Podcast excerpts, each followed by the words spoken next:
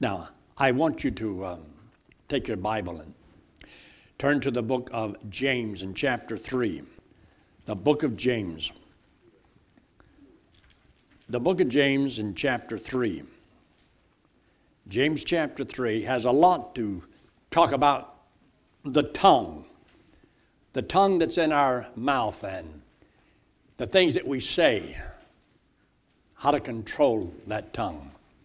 See, the Bible says the tongue can no man tame, but God can. God can, man can't.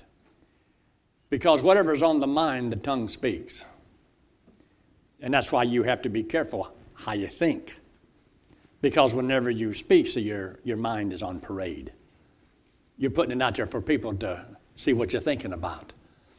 And that's why sometimes we say things we should not say and learning how to control that. But look in verse 13. And verse 13 says, Who is a wise man and endued with, see that word, knowledge? But that's one thing that God's children see fight against knowledge. It's like, I don't need to know the Word of God. But then at the same time, see in 1 Peter chapter 2, he says, Desire the sincere milk of the Word that you may what? Desire the sincere milk of the Word that you may grow thereby. So without the Word, you don't grow. You don't grow. You can have all the human knowledge and you can live as a Christian for the rest of your life using human knowledge you gained before you ever trust the Lord. But that doesn't make you wise. That can just make you street smart. It can make you world smart. You can know how to work with stocks and bonds and the money market and all those things like that there, and you can make millions. I don't make you wise.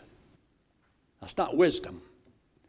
People in the world are doing all of those things, but shouldn't a Christian live better than the world? So you look here and see there in verse 13. Let him show out of a good behavior, a manner of life, his works with meekness of wisdom. In other words, if you are so smart, if you are so wise, live like it. If you don't live like it, you're not wise and you're not very smart. If you don't dedicate your life to serving God, you're playing games.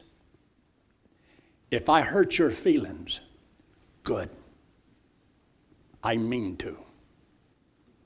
Because life is too short for anybody to play little games with God. This is serious business. And every child of God one day will give an account to God for what we've done with our lives. And what we do is going to be the result of how we think. And how we think is governed by the Word of God itself. Notice what else he says here. He says in verse 11, Doth a fountain send forth at the same place sweet water and bitter? Can the fig tree, my brethren, bear olive berries? Either a vine, figs, so can no fountain both yield salt water and fresh. In other words, here you are what should come forth from the child of God? We know we have two natures, don't we? So you can bring forth the flesh and you can bring forth the fruits of the Spirit. But you don't do it at exactly the same moment. You're making decisions. And God says if you're gonna do what you're supposed to do in the book of James in chapter 1, when he talks about if you look into the mirror, and you see that you've got cobwebs in your hair, turtleneck sweaters on your teeth, that you need a, you know, to wash your face and get the matter out of your eyes. Well, that doesn't lead you to the mirror and wash your face with the mirror. It leads you to go to the Word of God and to take a, uh, a daily bath with the Word of God. So he says here in verse 13. Look in verse 13 now. He's explaining what he's saying. Who is a wise man and endued with knowledge among you? Let him show out of a good conversation his works with meekness and wisdom. Verse 14, for if ye have bitterness, envying, and strife in your heart. Now, does that come from the second birth or the old birth? That comes from the flesh birth. Flesh birth is where these sins comes from. It doesn't come from the, the new birth, the one that's born of God, because see, the new birth doesn't have a sinful nature. You'll find those things mentioned as the works of the flesh in the book of Galatians in chapter 5. So that means that the Christian is walking in the flesh, wondering why he is filled with bitterness and envying and strife and hatred, because that's where he's at. God wants his children to walk in the Spirit and fulfill the fruits of righteousness. In other words, it'll be right. Remember, the Holy Spirit is not the unholy Spirit. The Holy Spirit is the Holy Spirit, and He'll only lead you to do holy things, never the other way. Now, look what He says in verse 14. But if you have bitter envy and strife in your hearts, glory not and lie not against the truth. Now, the next few verses are going to talk about the wisdom of the world and the wisdom of God. You see, if a Christian is supposed to live a better life, then he has to have a better understanding of life, knowing that this life is not the end of life, physical life, but we're talking about what happens after this life. That's where we're going to give an account to God for what we did in this life. And so God has given us His Word, His wisdom. Man offers man's wisdom. So if you only go by man's wisdom, you can only know what you have learned from some other man or what you've gained on your own. Would you want to take all the wisdom of every man ever born who's learned all the things of a man and think that's going to be superior to the wisdom of God? But that's what people make decisions on. Now, get what he says here. Verse 15. This wisdom descendeth not from above, but is what? Earthly, sensual, devilish. Is that what you want guiding your life? Now, you got a choice. It's either the wisdom of God or the wisdom of the world, and the wisdom of the world is devilish. So if you don't dedicate your life to the Lord, you see where your wisdom is coming from? It's coming from the devil, it doesn't come from God. Because see, that means that you're just making the best decision according to your own reasoning and logic and not based upon what does God's word say. Verse 16, for where envying and strife is, there's confusion in every evil work. If it's so right, then why isn't it right? Now look in verse 17 but the wisdom that is from above. Is God making a comparison, a contrast between the wisdom of the world and the wisdom of God? I didn't write this, but there it is. But the wisdom that is from above is, is pure, peaceable, gentle, easy to be entreated, full of mercy, good fruits, without partiality and without hypocrisy. But you see, this is talking about the fruits of righteousness. Look in verse 18. And the fruit of righteousness is sown in peace of them that make peace. Now, the greatest peace man can ever know is the peace that comes between God and man. That's why Jesus is the mediator between God and man. And so when we give the gospel, we're trying to show how that a, a man can have peace with God. And then after you have trusted Christ as your Savior, if we love one another, we want to do everything we possibly can for them to have the fruits of righteousness by this involvement of peace. See, a little faith takes the soul to heaven, but great faith brings heaven to the soul. And a lot of God's children don't have peace in their heart. They're troubled about many things. Remember when Jesus met Martha and Mary? He says, You're troubled about many things. In John 14, he says, You believe in God, believe also in me. In my Father's house are many mansions. If it was not so, I would have told. He talks about all the time, Be not afraid, fear not. Why? Because we are. And so you'll notice there in verse 18, the fruits of righteousness. Now look in your notes and you'll see that I drew a little arrow from the fruits of righteousness mentioned in Philippians in chapter 1, the goal of us reading and studying the Word of God to produce the fruits of righteousness. And you go all the way down to James chapter 3 and verse 18, and the fruits of righteousness is sown. But it's because of the wisdom that comes from above, not the wisdom that comes from below. Take your Bible and turn to Hebrews in chapter 6. If you're in James, you only have to turn back a few pages because the book of Hebrews is the next book to your left. Now, this is talking to those who know Christ as Savior. You trusted the Lord. There's something that God wants from your life that makes it better than it would have been. You've heard that little phrase good, better, best. Never let it rest till your good is better and your better is best. God's not even talking about that. He's talking about something excellent. We talk about in the book of Romans in chapter 12 and verse 2 be not conformed to this world. Why? Because that's the human wisdom. But be transformed. How? By divine wisdom. God's word should transform God's children. Not to live like the world or to be like the world, but because you're, you're a child of God. And nobody else may not see all the little changes in your life, but God does. But you see, does there have to be these changes? No. He said, but if you love me, if you love me, if you love me. So you see, how you live is your way of saying thank you to the Lord for what He's done for you. Here in verse 9. But beloved, so we're talking to those who know the Lord. He says, We are persuaded, and you ought to line this in your Bible, better things of you. Things that accompany, comes along with salvation. In other words, you can have eternal life and you're going to heaven when you die. You got eternal life. God will never take that away from you. But there's something so much more. It's a deeper life, a richer life, a more abundant life a fruitful life.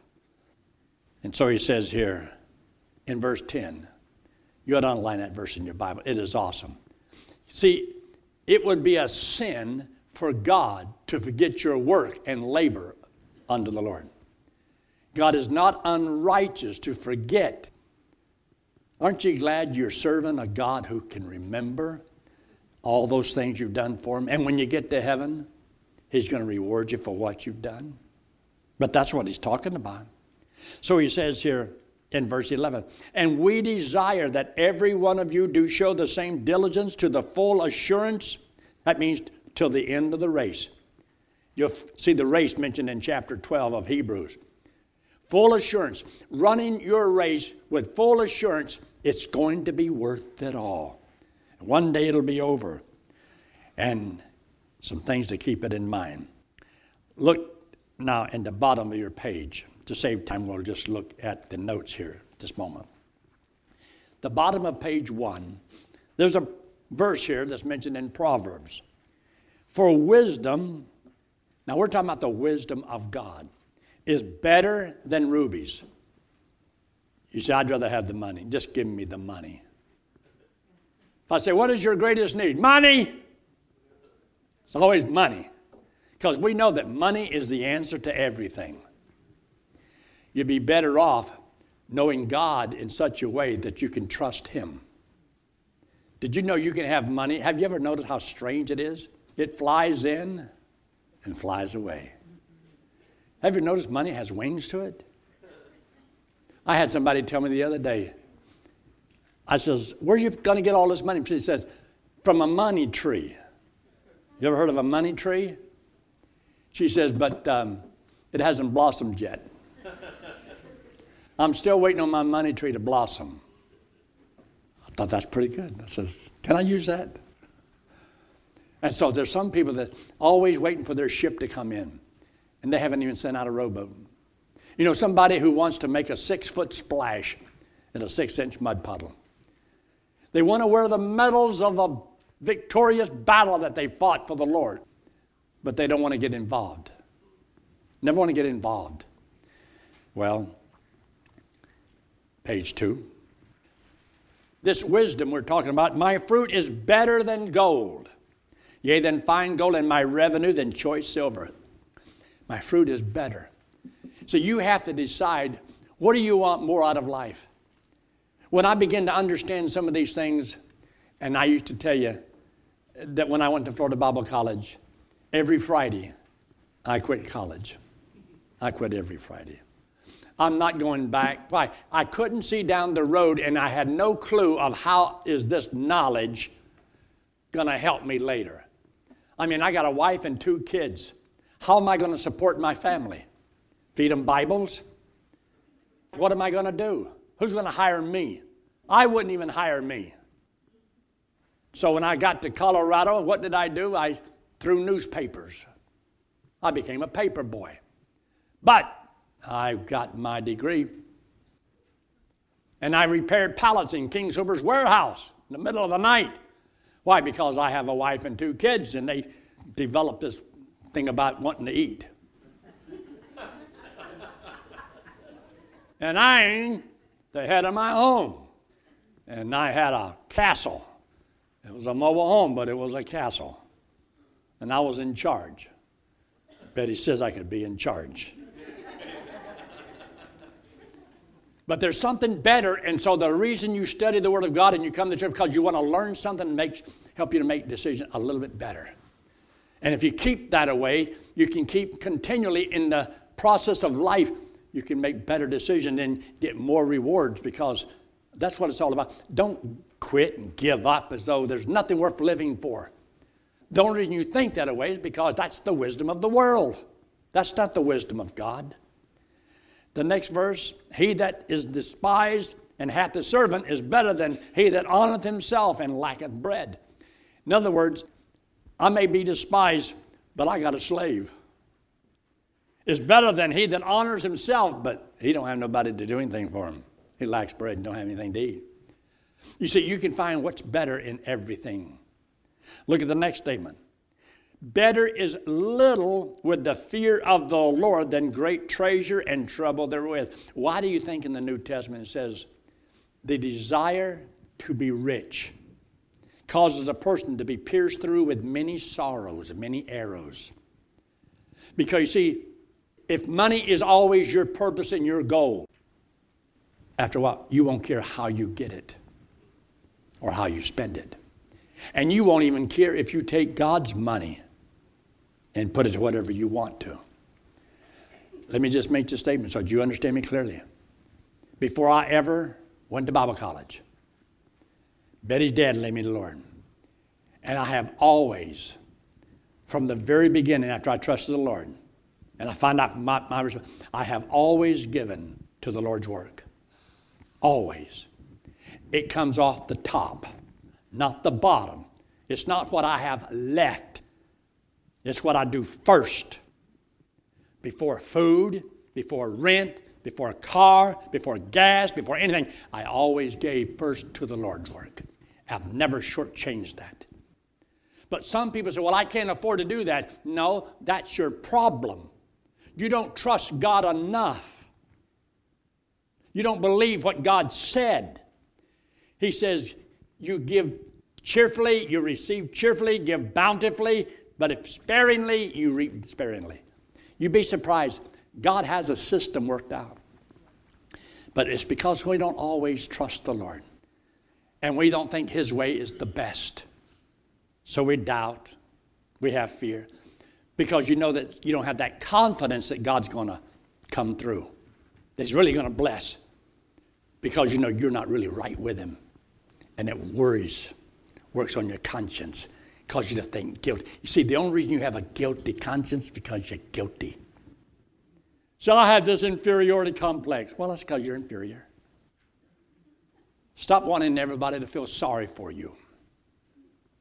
You say, You just don't know the hard time I'm going. No, there's nobody else on planet Earth. You're the only one. The next statement. I want you to see the one in verse 17 here. This is for the vegetarians. I like this one thing that I saw in this one Dick Sporting Goods store. It was a t shirt. The reason I killed that deer is because he was eating your grass.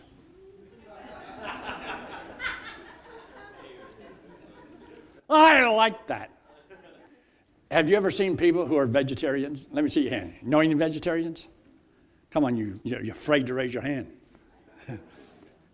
You know anybody that's a meat lover? Isn't it wonderful that God put it in the Bible? But look what he says. Better is a dinner of herbs where love is than a stalled ox and hatred therewith. In other words, it's better to be a vegetarian and be happy than if you had steak every day and you were miserable. So I don't see anything wrong with having steak and being happy. But some people, I don't care what they do, they look down their long Pharisaical nose at everybody else. Oh, I would never eat that. I made one request one year. I haven't done it since. How I love chocolate eclairs. I'll bet you the next week I had about 50 eclairs. And I had to spend the whole week eating every one of them. So I haven't asked for any more. But every once in a while I get in a chocolate eclair. Now they got these little chocolate things. They get them right here. Betty will let me have maybe one a day. Just one of those little things. I don't know what they call them. Look at the next statement in Proverbs 71 better is a dry morsel and quietness therewith than a house full of sacrifices with strife. Learning the difference. One day I had worked all day. I was so tired. I came into the house and I was in one of my normal complaining moods. And uh, when I went to therapy, I told the lady, I says, ma'am, I says, you might as well know right up front, I am America's greatest complainer of pain. I says, I can't, I don't like pain. And if you hit a sore place, and I said, I'm to holler. She says, No problem, no problem. That's what I'm looking for. That little pain. So the other day she was working there and she was just a digging. Said, Right there, that, that, that, that hurts, that hurts right there. Oh, good. Mm. And then she holds it there. I thought she'd quit. Say, truth is always the best policy, not with a therapist sitting. But I walked into the house. I was tired and I was hungry. And I sat down at the table and I was ready for Betty to bring me my food. My father in law lived with us at this time. He was sitting there at the table and Betty brought me some toast and some coffee. I said, Is this it? That's all we got toast and coffee. So I started my natural complaining routine. I'm serving God, and I'm doing all that I know to do. And all I got to eat is toast I couldn't wait to see what he was going to say. He says, Why don't you shut up? He says, Look at that. You got bread and it's toasted. He says, Look at that. You not only got water in that cup, it's coffee. And it's hot. Shut up and eat. Be thankful for what you got. Hmm. I didn't like none of those days. But I learned that there's something that's better having integrity and honesty about yourself, learning to do right, learning how to trust the Lord. God put me in a position where I had to trust Him because I wouldn't trust me. Ah, that I have lessons to learn. Anyway, you can read the rest of these. Hope you have fun. You know when it gets close to 12 o'clock, I'm going to quit, right? I might as well, you have. Look up here. This is you and me. Is it a little bit higher? Have you noticed it's getting a little bit higher? Oh, that's good. See, before when I tried to tried to eat and I couldn't get my hand up there right, and so I had this spoon and you see that open my mouth and try throw it in. it's not fun at all or you're trying to do it with a fork. I like to put out this eye. This hand represents you and me, and the wallet represents sin. We all have sin on us. God loves us, hates our sin. And for us to pay for sin, and we've all sinned, so we all have to pay for it, which is death and hell. So you see, and we're all going to die, but we don't know when we're going to die, and we're in a heap of trouble. And God says the wages of sin is death, so we're going to be separated from God. Now, to go to heaven, you have to be perfect, as righteous as God, and nobody's perfect. None of us are righteous. So God says you cannot save yourself. In other words, there's nothing I can offer God in place of death. I can't offer him money, he doesn't want it. I can offer him gold, he doesn't want that. I could offer him anything, but he doesn't want. What does he want? He wants my life. I got to die. This then represents Jesus Christ. He's the Lord God in the flesh. Came into the world because he loves us. He hates our sin because our sin separates us from him. So Jesus Christ took all the sin, paid for it on the cross. Came back from the dead and said, The only thing he wanted me to do was believe that he did it for me, and he would give me as a free gift everlasting life. And I'd get to go to heaven on what he did for me. See, I'm not trying to earn my way to heaven. I'm already going to heaven. I've known it for 58 and a half years because Christ died for my sins. So I don't have any sins to pay for. See, that's where I was going to hell. But now I don't have any sins. So I, now I don't go to hell. And you can't know you're going there until you know you can't go there, and I can't go there. Why? I don't have any sins to pay for. Why? Because Christ paid for my sins. So simple. Y'all get this, don't you? This means yes. This means no. And that didn't hurt. Let's pray, shall we? Every head bowed and every eye closed, no one looking around. If you're here this morning and you've never trusted Christ as your Savior, I'm not going to have you forward, I'm not going to embarrass you.